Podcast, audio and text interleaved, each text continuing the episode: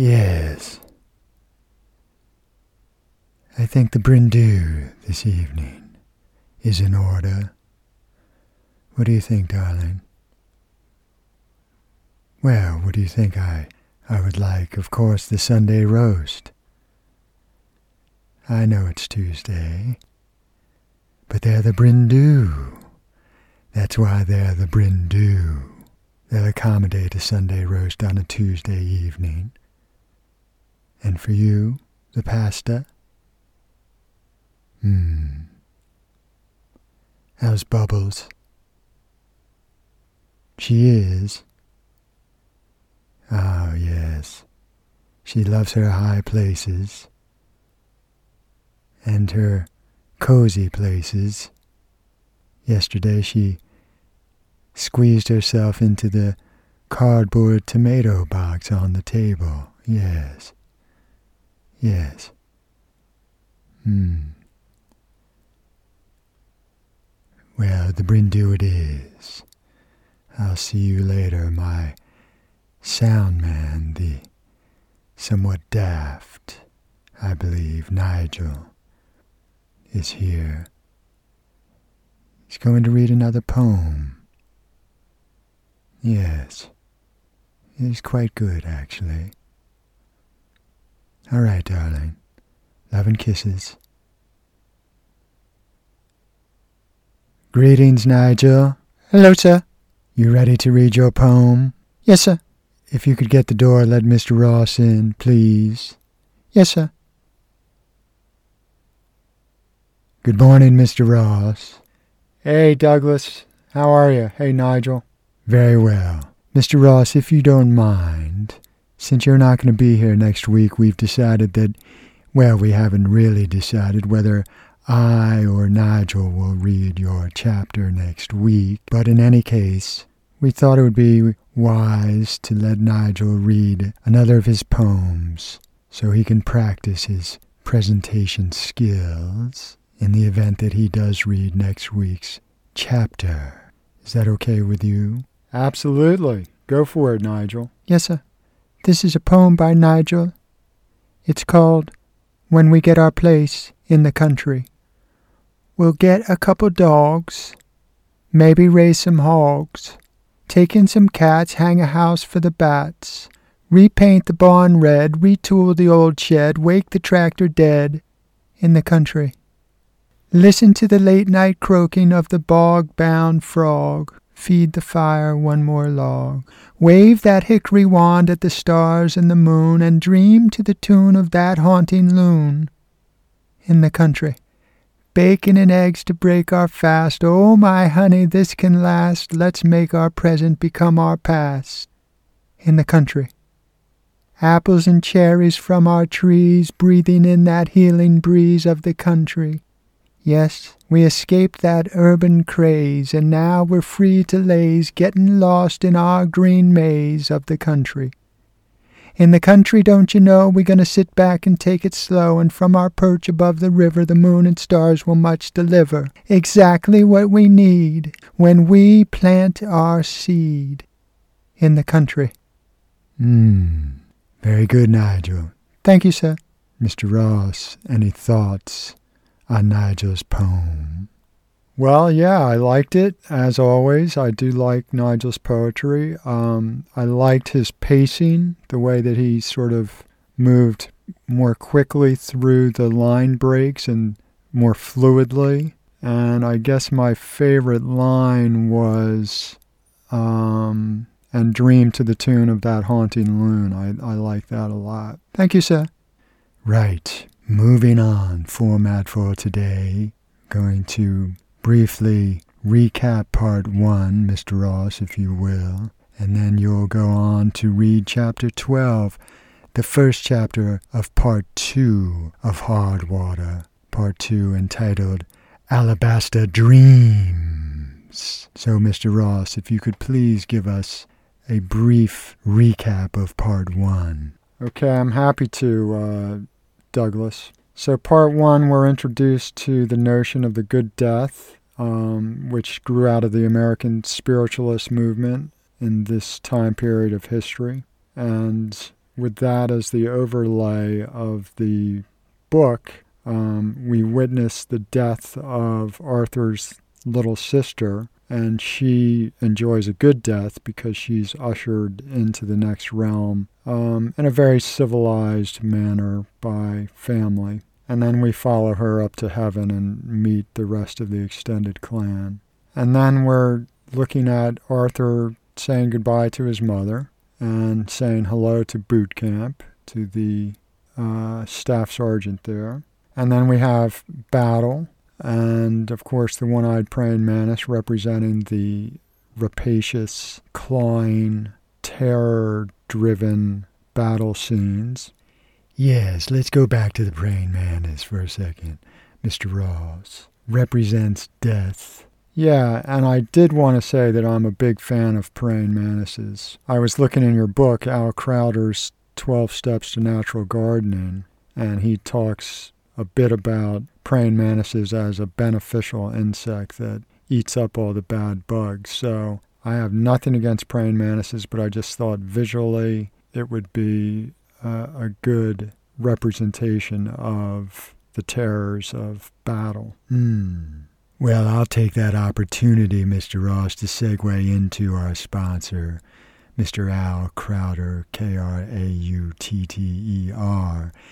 And just to let our listeners know, 12 Steps to Natural Gardening, the foundational beliefs of Mr. Krautter are that the chemical companies post World War II were left with an excess of munitions chemicals, including potash, that they then developed into fertilizers and these fertilizers were pumped through the land grant colleges, Cornell University being one of them, where Mr. Krautter studied. And it was seen as the magic elixir. Suddenly, all the plants were growing at rates two or three times their normal rate, and bumper crops awaited the farmers of the United States of America. Well, what they didn't know is that they were also destroying the soil and making the plants weaker. It appeared that they were stronger, but in, in essence they were weaker and they were more vulnerable to insects. And so then what do the chemical companies have to do but to create more pesticides, to spray on the plants and spray on the soil, leaving the soil bereft of nutrients? That would be there if they were farmed naturally, the organic way. So you see this word beneficial, bene meaning good, uh, comes into play with the soil. And the fact is, ladies and gentlemen, is that chemicals are killing our soils. And I don't want to spend too much more time on this soapbox, but just to say that what goes into the soil should be organic, not chemicals. Don't let the fertilizer companies hoodwink you, bamboozle you, as they have for many, many years. Yeah, so they they uh, suffer through battle, and many, many horrible instances of having to deal with cauterizations and amputations, mass graves. And this once again explains why they desert. So they do, uh, the three gentlemen desert Harold Augustus Aintree, W.R. Goodall, and Arthur Eugene Seat. And they make their way first to a healer named Ma Pickett in West Virginia. And they take a nice big bath there. Hmm. Let's speak a little bit about the bathing, Mr. Ross. Uh, a recurring theme, as I'm not going to spoil your next chapter, but this idea of ablution. Why so prevalent? Well, um, because these guys feel dirty. They feel stained by the horror of war, both physically and psychically, and it goes as deep as their bones and their souls have been sullied by the guilt, the uh, the uh, the violence visited upon them, and they visiting violence upon others have left them very scarred. And so, this idea of ablution, of a cleansing, is very prevalent and will continue to be throughout the book. So, they ablute themselves at Ma Pickett's and then they move on uh, to Aintree's farm where they witness his sons and wife. And that's the end of part one. Mm. Well, Mr. Ross, haylofts are another prevalent theme or vehicle for healing. Yeah, you could say that. I mean, it's a vehicle for um, secreting themselves from the public. And in some ways, you could say that the elevated nature of a hayloft is getting them closer to God. Mmm. Well, Mr. Ross, that recaps part one Blooms and Blessings. Now let's move on to part two. Whenever you're ready, Mr. Ross. Yam on. Thanks, Douglas. Part two Alabaster Dreams, Chapter 12. W.R. Goodall and I set off through the woods back behind the big red barn as soon as Mrs. Aintree and her boys had completed the morning milking. An early frost, but by nine the sun was streaming and we were enjoying a mid November Indian summer. We cut through a large tract of Douglas firs, humped up and over hills and across dead cornfields, crossed a pasture, and watched a young girl drag a stillborn Holstein calf back behind a barn and leave it the day heated up something fierce, and we dipped down into a riffling pool of a clay sided stream to ablute ourselves. The water was cold, but the sun and the air hot, and Goodall pulled big gobs of red clay from the banks and painted his whole self up like a natural born Indian. I then did the same. Paradise. We basked on the hot sand bank of fool's gold and let the sun bake the clay that clung dry to our faces, arms, and torsos. We slept, encased in the hot and brittle carapace, and Goodall himself barely opened his mouth to ask, Feel the toxins being pulled out? Yeah, I guess so, through my barely open pie hole our clay encased bodies baked in the late afternoon sun, and I'll be jiggered if my psychic and corporeal wounds and bruises began to exit from the very pores of my skin. A water snake slid by on the current, jerked its head in our direction, and dove under. Didn't expect to see such red effigies laying upon the bank of crushed fool's gold. I reckon. After an hour or two, could have been three or four or five or six, of baking and dozing, we rolled off the bank and into the stream and grabbed gobs of sand from the bottom to scrub the clay carapace off our bodies. Almost brand new men, all gussied up with nowhere to go. Clean, mean, fighting machines. Our wounds, psychic and otherwise, temporarily assuaged, left us naked and free and strong and indomitable. This is a good spot, and the sun is hot. Could doze forever in this pastoral paradise.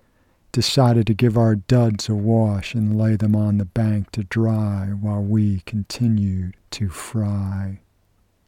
We took some more sand from the bottom and scrubbed it over our wool uniforms and cotton underclothes. Scrubbed and scrubbed at the old fierce sweat and the old dried blood. Used the length of sycamore to twirl the duds in and out of the pool. Beat the molasses out of the duds with the stick too, beat the living tar out of them, letting loose all of the demons and the devils and the killings and the killed into the riffling slipstream of the roiling water. Clayed up again, slathered up our destroyed nerves and lay in the sun for another stretch of time.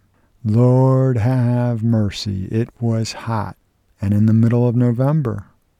Turn the duds in my day if we couldn't see steam coming off the woolen uniforms, and Goodall said when we get to the city we're going to get some new duds and go out on the town in style with a smile. Dozed delightfully.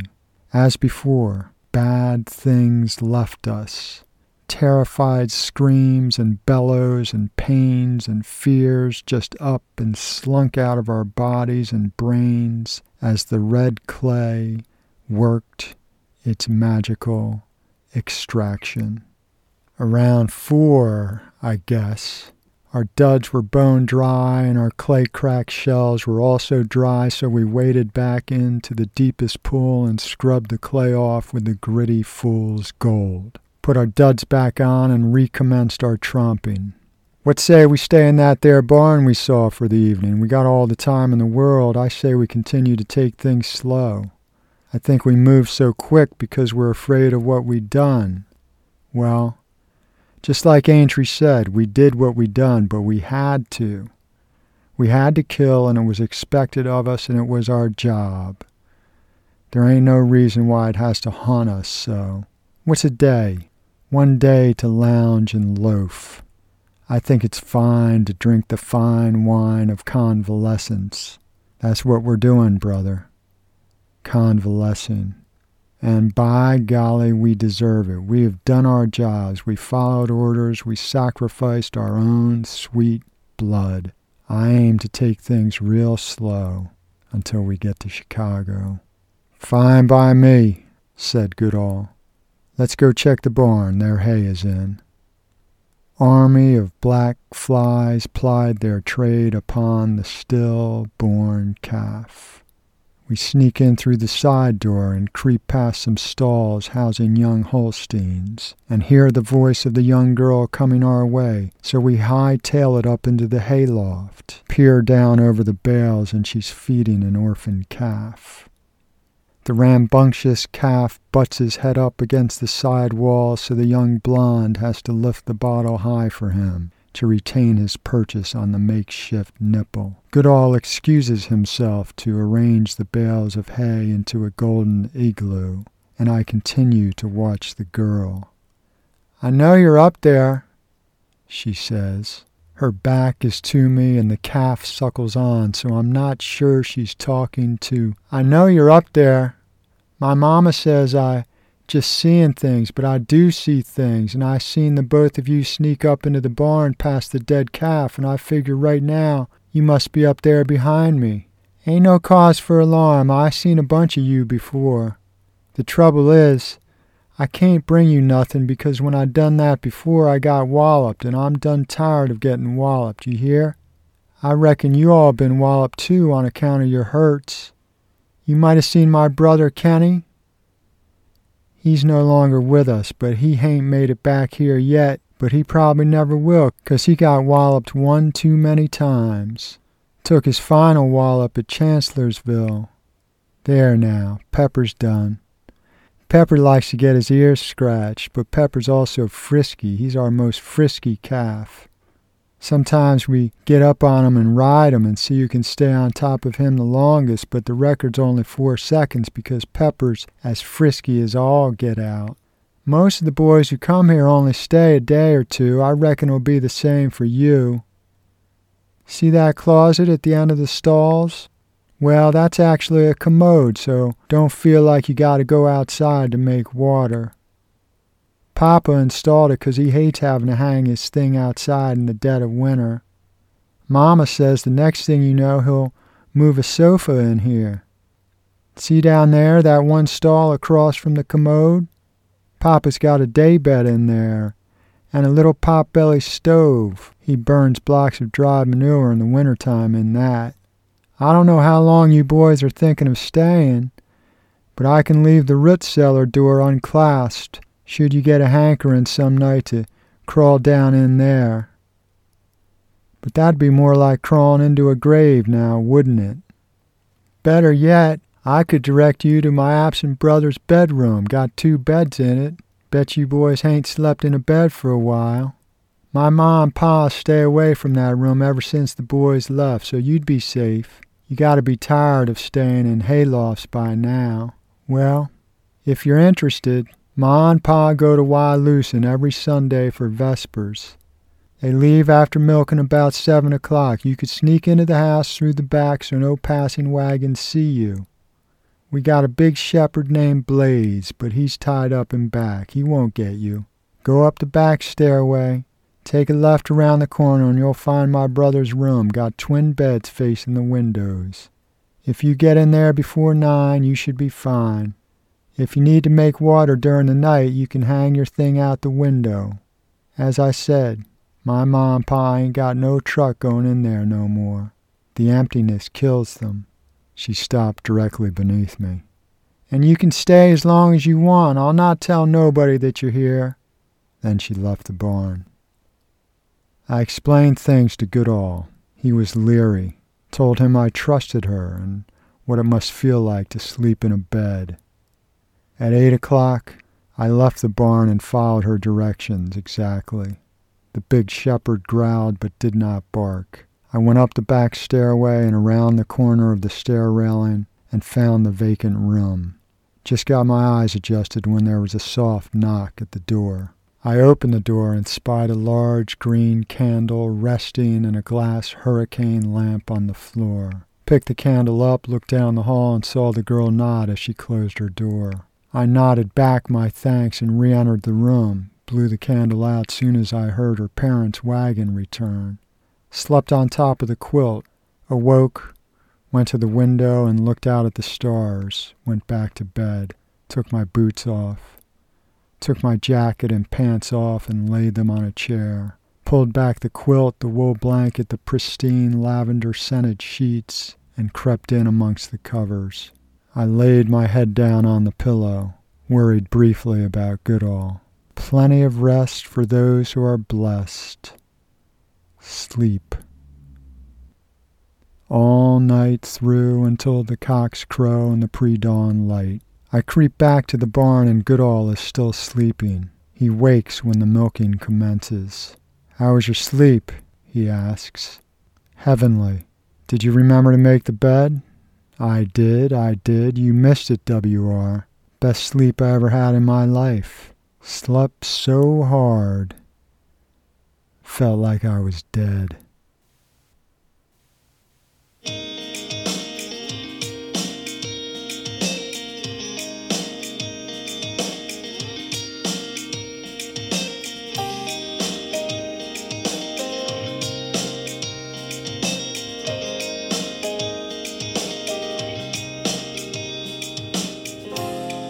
Was amber in the dusty earth revealed it. Found poetry and meaning there. It was gleaming. And how much, if I counted up, did I really?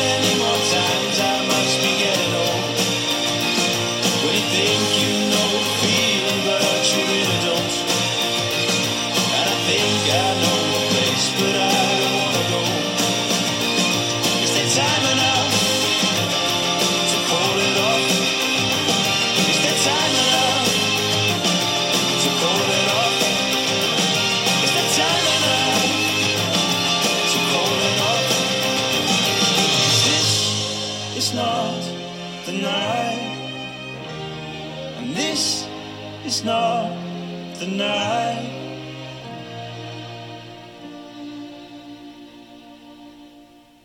Mark my page out the cage. On the stage all the rage that was climbing trees with their song amber. Until next time peace